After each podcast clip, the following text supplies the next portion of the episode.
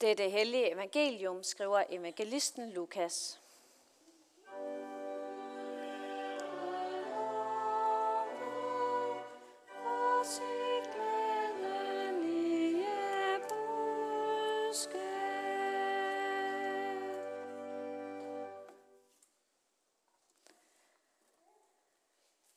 Og lad os alle rejse os. En gang var der en sabbat, hvor Jesus var kommet ind for at spise hos en af de ledende farisæer, og de sad og holdt øje med ham. Der stod der foran ham en mand, som led af vand i kroppen, og Jesus spurgte de lovkyndige og farisæerne, er det tilladt at helbrede på sabbaten eller ej? Men de sagde ingenting. Så rørte han ved manden og helbredte ham og lod ham gå. Derpå sagde han til dem, hvis en af jer har en søn eller en okse, som falder i en brønd, vil han så ikke straks trække dem op, selvom det er på en sabbat? Det kunne de ikke svare på. Da Jesus lagde mærke til, hvordan de indbudte udvalgte sig de øverste pladser ved bordet, fortalte han dem en lignelse. Når du bliver indbudt til et bryllup, så sæt dig ikke øverst ved bordet. Måske er der indbudte budt en, der er fornemmere end du, og så kommer han, der har indbudt jer begge, og siger til dig, giv ham din plads. Så må du med skam indtage den nederste plads. Nej, når du bliver indbudt, gå derhen og sæt dig på den nederste plads, så at han, der indbød dig, kan komme og sige, min ven, sæt dig højere op. Så bliver du hædret i alle gæsternes påsyn. For enhver, som ophøjer sig selv, skal ydmyges, og den, der ydmyger sig selv, skal ophøjes. Amen.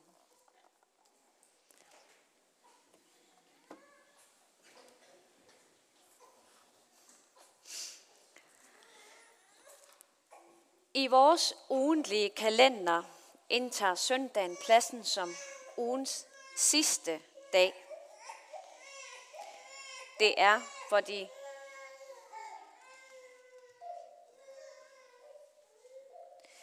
Det er for de fleste en dag for hvile, dagen hvor man samler kræfterne, og man lader op til den kommende uge, der begynder i morgen, mandag morgen.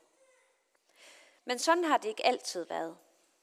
Skruer man tiden 40 år tilbage, før nytåret 1973, jamen så fulgte man landet over en kalender, hvor søndagen ikke var ugens sidste dag, men derimod den første. Det var dagen, hvor Gud skabte lyset, og det var dagen, hvor alt tog sin begyndelse. Søndagen var ikke blot en dag for hvile, hvor man kunne grave sig ned under dynen. Den var i stedet en dag fyldt med lys og med glæde. En dag kaldet soldagen, som faktisk er, hvad ordet søndag egentlig betyder. Og i det nye testamente er søndagen ikke mindst kendt som opstandelsesdagen, hvor nyt liv bryder igennem. På den første dag i ugen, søndag morgen, begiver kvinderne sig også ud til Jesu grav, og så, som bekendt, så finder de den tom. Jesus, som var blevet korsfæstet, er ikke længere her. Han er opstået fra de døde og kalder os til nyt liv og kærlighed. Søndagen symboliserer både skabelsens dag og livets fornyelsesdag. Det er dagen, hvor livet træder frem fra mørket og trodser alle hindringer, ondskab og sorg. Sådan er det blevet opfattet og set i tidens løb. Sabbaten derimod, som i begyndelsen var den sidste dag i ugen og jødernes helligdag, havde en helt anden betydning. Ifølge skabelsesberetningen i Mosebøgerne var det den dag, hvor Gud hvilede efter, at han havde skabt verden på de første seks dage. Sabbaten blev set som en dag for refleksion og glæde og kontemplation. Gud betragtede sit skaberværk og glædede sig, og det samme blev mennesker og opfordret til at gøre. Det var en festdag, hvor intet skulle forhindre os i at opleve livet, glæden over det og takke Gud for det. Desværre så mødte så mistede sabbaten sin oprindelige betydning efterhånden som århundreder gik, og regler og forbud tog over. Det blev mere om at undgå arbejde end at fejre livet. Dette førte til en række strenge regler herunder forbud mod madlavning og høst og belysning, og endda at redde dyr eller et menneske fra en brønd på sabbaten, som vi hører om i evangelieteksten. Ja, det var ikke kun dengang, det holdes også i hævd af mange jøder i dag. På en studietur til Jerusalem i mit sidste studieår fik jeg syn netop på den sag.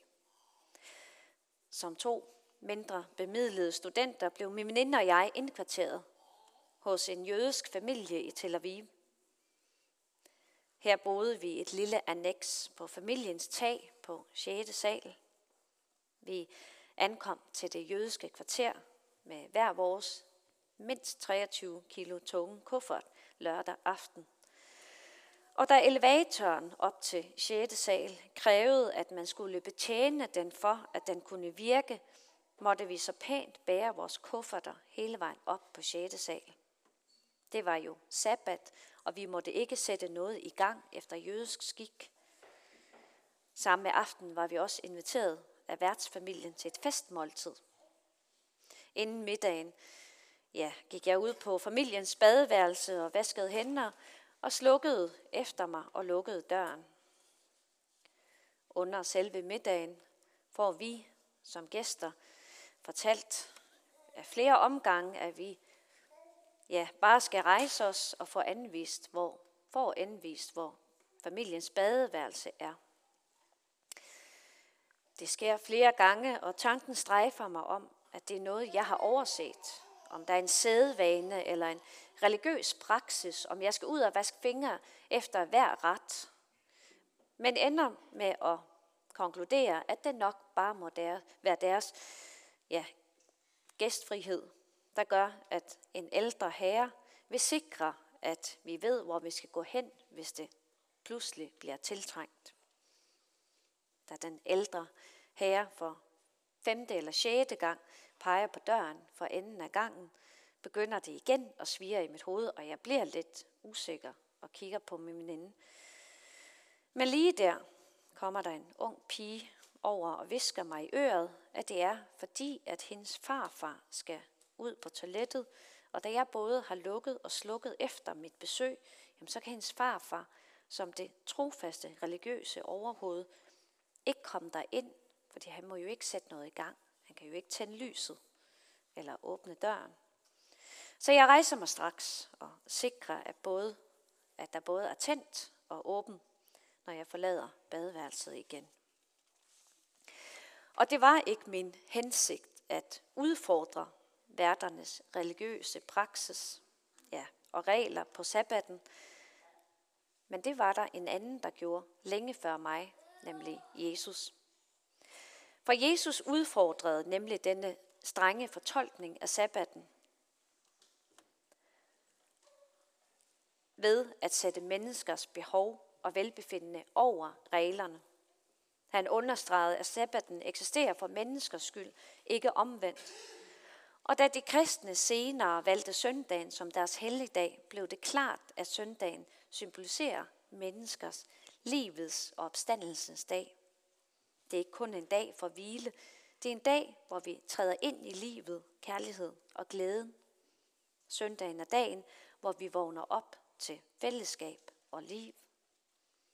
Selvom tiderne har ændret sig, og søndagens betydning måske i dag er blevet udvandet, jamen så forbliver det alligevel en dag, hvor vi kan løfte os over vores daglige bekymringer og finde glæde i livets mysterier. Også en dag som i dag med dåben og dåbens mysterie. Søndagen er en dag, hvor verden begynder på ny, og himlen åbner sig over os. I næsten alle Jesu fortællinger handler det netop om mennesker, der bliver vækket eller genopstår. De, der er krumme, får lov til at strække sig, som de aldrig har gjort før. De lamme bliver opfordret til at tage deres borger og træde ud i livet og være sammen med dem, der venter på dem. De døve, ja, de døvstumme får deres stemme tilbage og kan både høre og tale. De blinde får synet igen, og de døde opstår til nyt liv, som vi hørte om sidste søndag.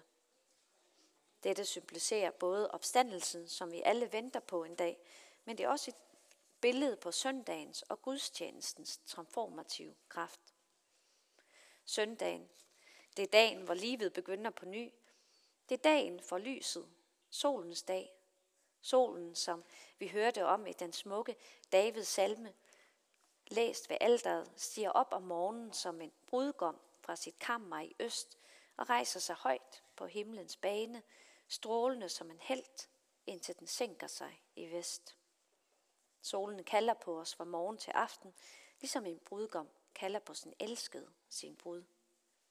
Solen repræsenterer ikke blot den lysende ildkugle, vi ser på himlen, men også kærlighedens sol, et billede på Kristus, som lyser for os alle. Som lyser for vores børn, som lyser for den fattige, for den fortvivlede og for dem, der gemmer sig i mørket.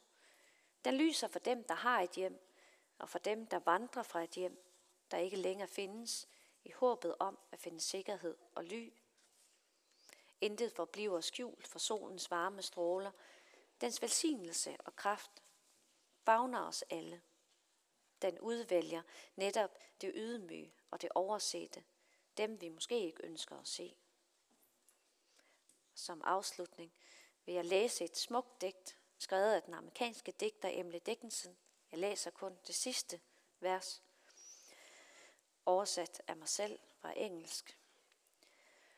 Søndag morgen er den tidlige morgens morgen.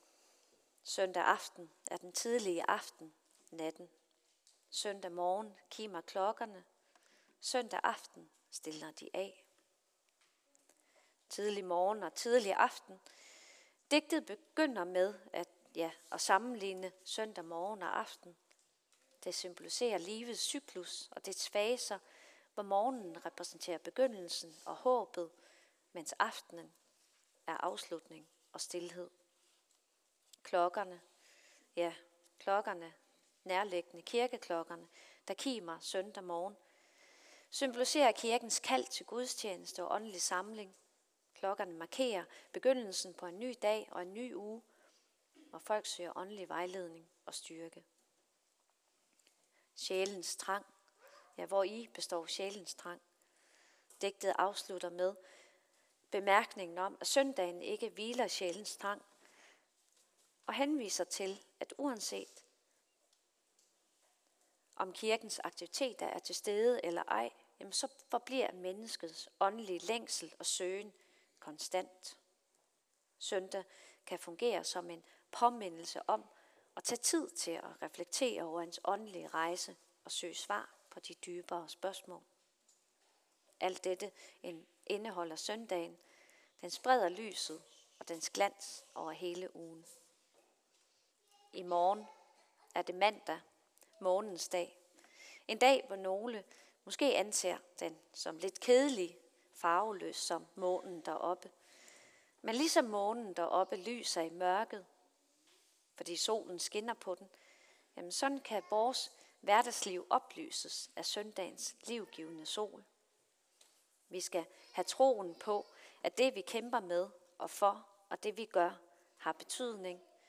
Vi skal have en fornemmelse af, at det vi overser og afviser, bliver berørt af Guds kærlighed, og vi skal bevare håbet om, at Guds lys, nåden, en dag vil oplyse og stråle igennem alt liv. Lad os derfor fejre søndagen som en dag i dag, både med dåb, men også for livet, kærligheden og opstandelsen. Lad os værdsætte den som den dag, hvor vi kan finde håb og inspiration til den kommende uge. En dag, hvor den åbne himmel løfter sig over os, og verden begynder på ny. Og med det vil jeg sige lov og tak og evig ære være dig, vor far, Gud, og søn, søn og helligånd.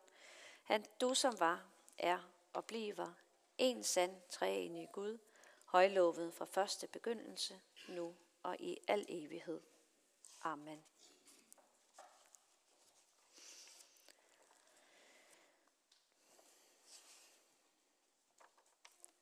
Himmelske Far, trøst og styrk du alle dem, som er syge og sorgfulde, hvad enten de er fjern eller nær.